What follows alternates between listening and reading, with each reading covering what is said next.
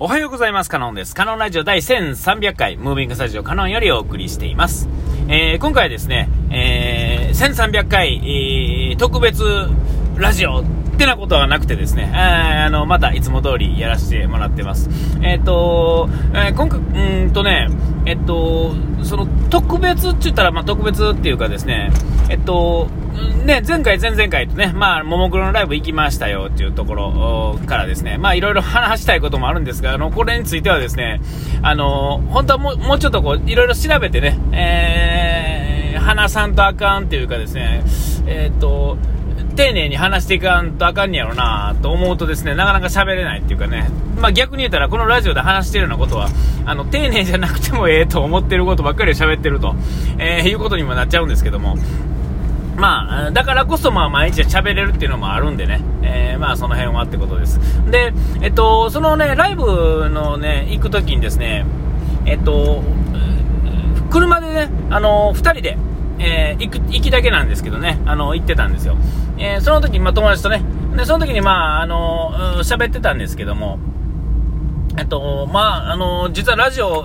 や、まだやってるんやで、と、毎日やってるっつってね、えー、本当すごいなと。まあ、すごいとはいえですね、まあ、だからといって、まあ、誰かが聞いてくれるってことはないわけですよ。このね、あの、再生回数がちょっと見れるんですけども、ほんまにもうびっくりするぐらいなんですね。だから、えー、まあ、相変わらずですよ。3人、4人とかですね、そんなレベルですよ。いや、てかね、再生回数が、再生ちょっとでもされたら1とつくと考えるとですね、えっ、と、実際はちゃんと端から端まで聞いてくれてる人っていうのは、えもっと少ないとも言えるっていうんですか、まあ、1人か2人やと思うんですよ。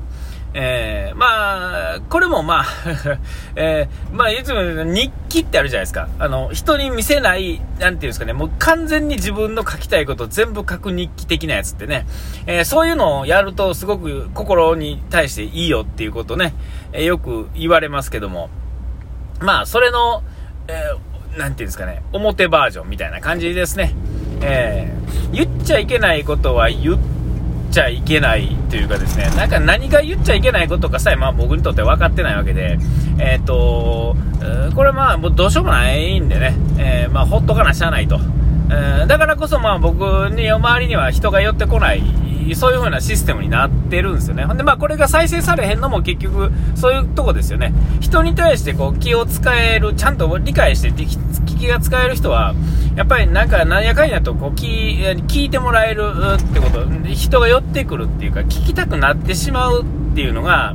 えー、結局はそこ、その人が周りに気を使ってるかどうかってところやと思うんですよ。で、えー、僕みたいになんか一見当たり障りないことを言ってるような感じで、ね、喋っててもですね、まあ、自分勝手なことしか喋ってないとですね、周りのことを気にせずに喋ってる、ん、ところが、えー、ていうんですか、あのー、あるとですね、まあ、聞いてもらえない、えー、聞きたくないっていうのが、まあ、正しいところやと思うんですよね。えー、こればっかりは、まあ、しょうがないんでけれども、えー、で、その、えー、そんな雑談はいいんですが、あの、え今、あの、まあ、ももクロとしてはですね、一番新しいシングルっていうのがですね、一期一会っていう曲があってですね、で、えっと、これでね、はと思うわけですよね。一期一会ってなんか誰しもがですね、日本人にとってはですね、なかなかの、あの、なんていうんですかね、あの、パンチ、ね、強力なワードやと思うんですよ。えっと、小学生が聞いても、なんていうんですかね、その全然まだね、こう世の中にも出てないし、経験もないし、学もまあ少ない人でさえですね、一期一会という言葉を聞くとですね、おって思うんですよね。で、えっ、ー、と、まあ、大人になってからでも改めて考えてもそうやし、どこの世代に対しても、どこの経験値に対してもですね、ある程度やっぱパワーワードなんですよね。えーで、えっと、あまりのパワーワードすぎてですね、当たり前すぎて、えー、それをスルーする人って、まあ、スルーっていうかね、っていうことはあると思うんですけど、基本的にやっぱりこれがベースにいろんな上が乗ってるみたいなところがあるからこその、まあ、そのがパワーワードになりやすいというか、人に言ってもそんなに恥ずかしくないし、無難やし、と言ってですね、力がないのかって言われたらですね、力もあるんですよね、その言葉自体ね。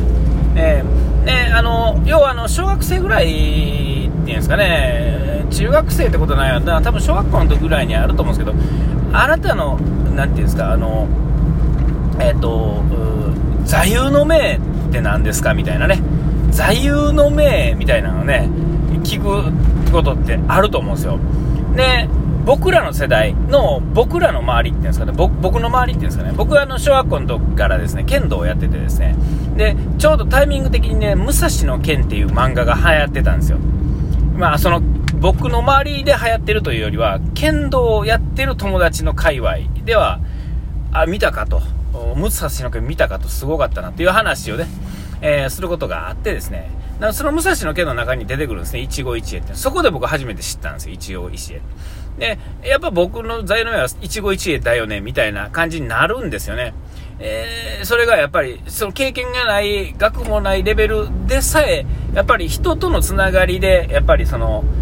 何、ですか、あれがあったっていう経験、その少ない経験でさえ、友達って大切だよねっていうところと、まあ、なんか同義だと思うんですけども、一期一会っていう言葉はやっぱ響くんですよね。小学生にもかなり響いてましたからね。えー、でやっぱりしばらくはですね他にあんまり言葉知らん、4文字熟語的なかっこいいのであんまり知らんっていうのがあるので、えー、じゃあ何かって聞かれたらやっぱ一期一会ですねとか言ってね、なんかちょっと言ってみたりした時もありましたが、えー、ちょっとまあそれに対して言うと、まあ細かいこと言うとですね、ちょっと違和感があるんですが、他に知らんからどうしようもないっていうところもありますよね。えーなかなかこう、じゃあ、周知肉林ですとか言うても、なんかもう冗談かみたいな話になりますからね。えー、だから、あのー、そんなことはまあいいんですが、そのその言葉を、このももクロのこのシングルでさえですね、やっぱりタイトルとしても使えておかしいと思えない。えー、小学生でも中学生でも高校生でも大学生でも社会人でも老人でも男でも女でもみんなですね一期一会っていうのがやっぱり大切なんだなみたいなのが、まあ、これは日本人的なこう心のありどころっていうところもあるのかもしれませんが、一期一会っていうのを使ってて、タイトルね。で、えー、まあ、15周年っていうのと、まあ、重なっ、ちょっとね、あの、まあ、韻を踏んでるところもあって、えー、えー、韻を踏むっていうのは違うな。韻じゃないですよね。まあ、なんか、あの、ね、1号と、ね、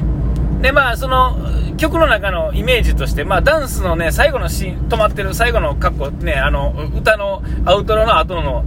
ね、カッコが、あの、いちごらしいんですけど、えー、っと、まあ、そんなとこも、そういうの、あの、なんか、それは、あの、ちょっとこう、冗談でそういうのも入れてみたっていうところがね、なんか C&K さんかなんか作ってるんですけども、なんかちょっとね、ツイッターかなんかのコメントでなんか言ってたと思うんですけど、この曲をね、受けた時に、ああ、これは、いちごを最初に思いつきましたみたいなね、えこともなんか喋ってはりましたけれども、えっと、ほんで、その一期一会をですね、あのタイトルに使うぐらいあれなんですが、その、ね、その、なんだ、えー、座右の銘ですよね、えー、が、えー、っと、この、んなんていうんですかね、この、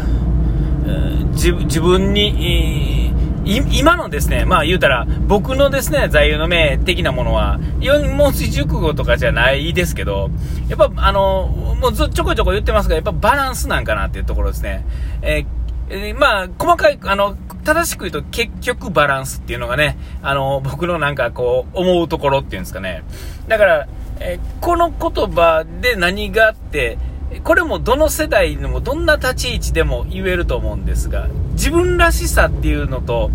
この世の中のこの言い悪いっていうのはこう上があって下があるんじゃなくて全部横並びなんですけどなんか知らないですけどこうお金持ちがあったり偉い人がいたり、えー、っていうところでいくとどうしてもですね上と下っていうと例えば天皇とかがいるとかローマ法王みたいなのがいるとかなんかねあのなんていうんですかあのお釈迦様みたいなんとかねキリストとかみんなそうですがああいう人って、じゃあ自分と上と下かって言ったら上やなと、こう見上げなあかん人やみたいなところがあるんですが、人としてはですね、まあもし実実実際にいる人であれ、あったならばですね、基本的には横並びなわけですよ。えー、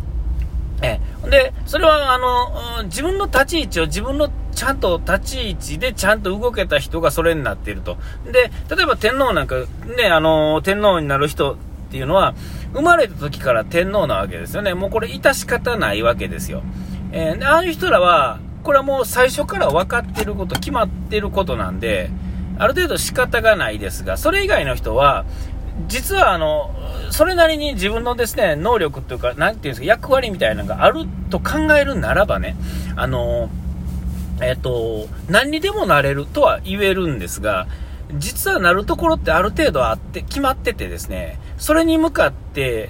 その能力とか、その、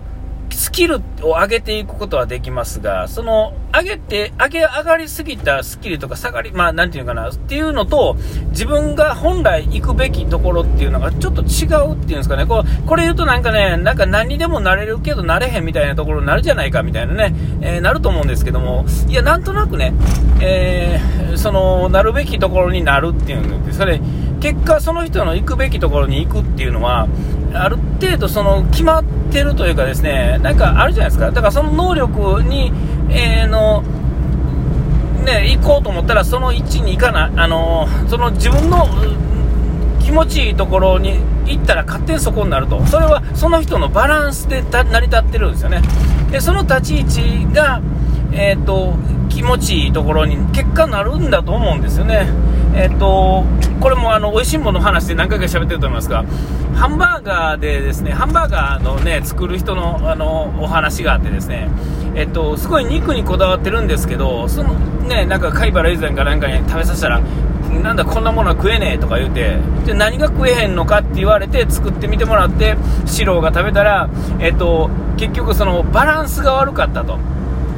でやなぜ世の中のマクドナルドとかモスバーガーでも何なりでもそうですけど、えっと、美味しいと感じるのかっていうと安くてもねしょうもないあのペラペラのねパッサパサの肉でも美味しいと感じるのかっていうと結局はそのバランスなんだと。そのバランスをねあの保てたあのちゃんとね、そのあるべきバランスのところにはまったら結局美味しくなるんですよね、えー、だから人もそういう感じなんちゃうかなと。それが一期一会につながっていくようなねえー、と、ちょっとね、もう時間がないんで、ちょっと無理やりですけどね、あの、そんな感じに思ったっていう話で、お時間来ました。ここまでの歌が可能でした。うがいてやらい忘れずに。ピース。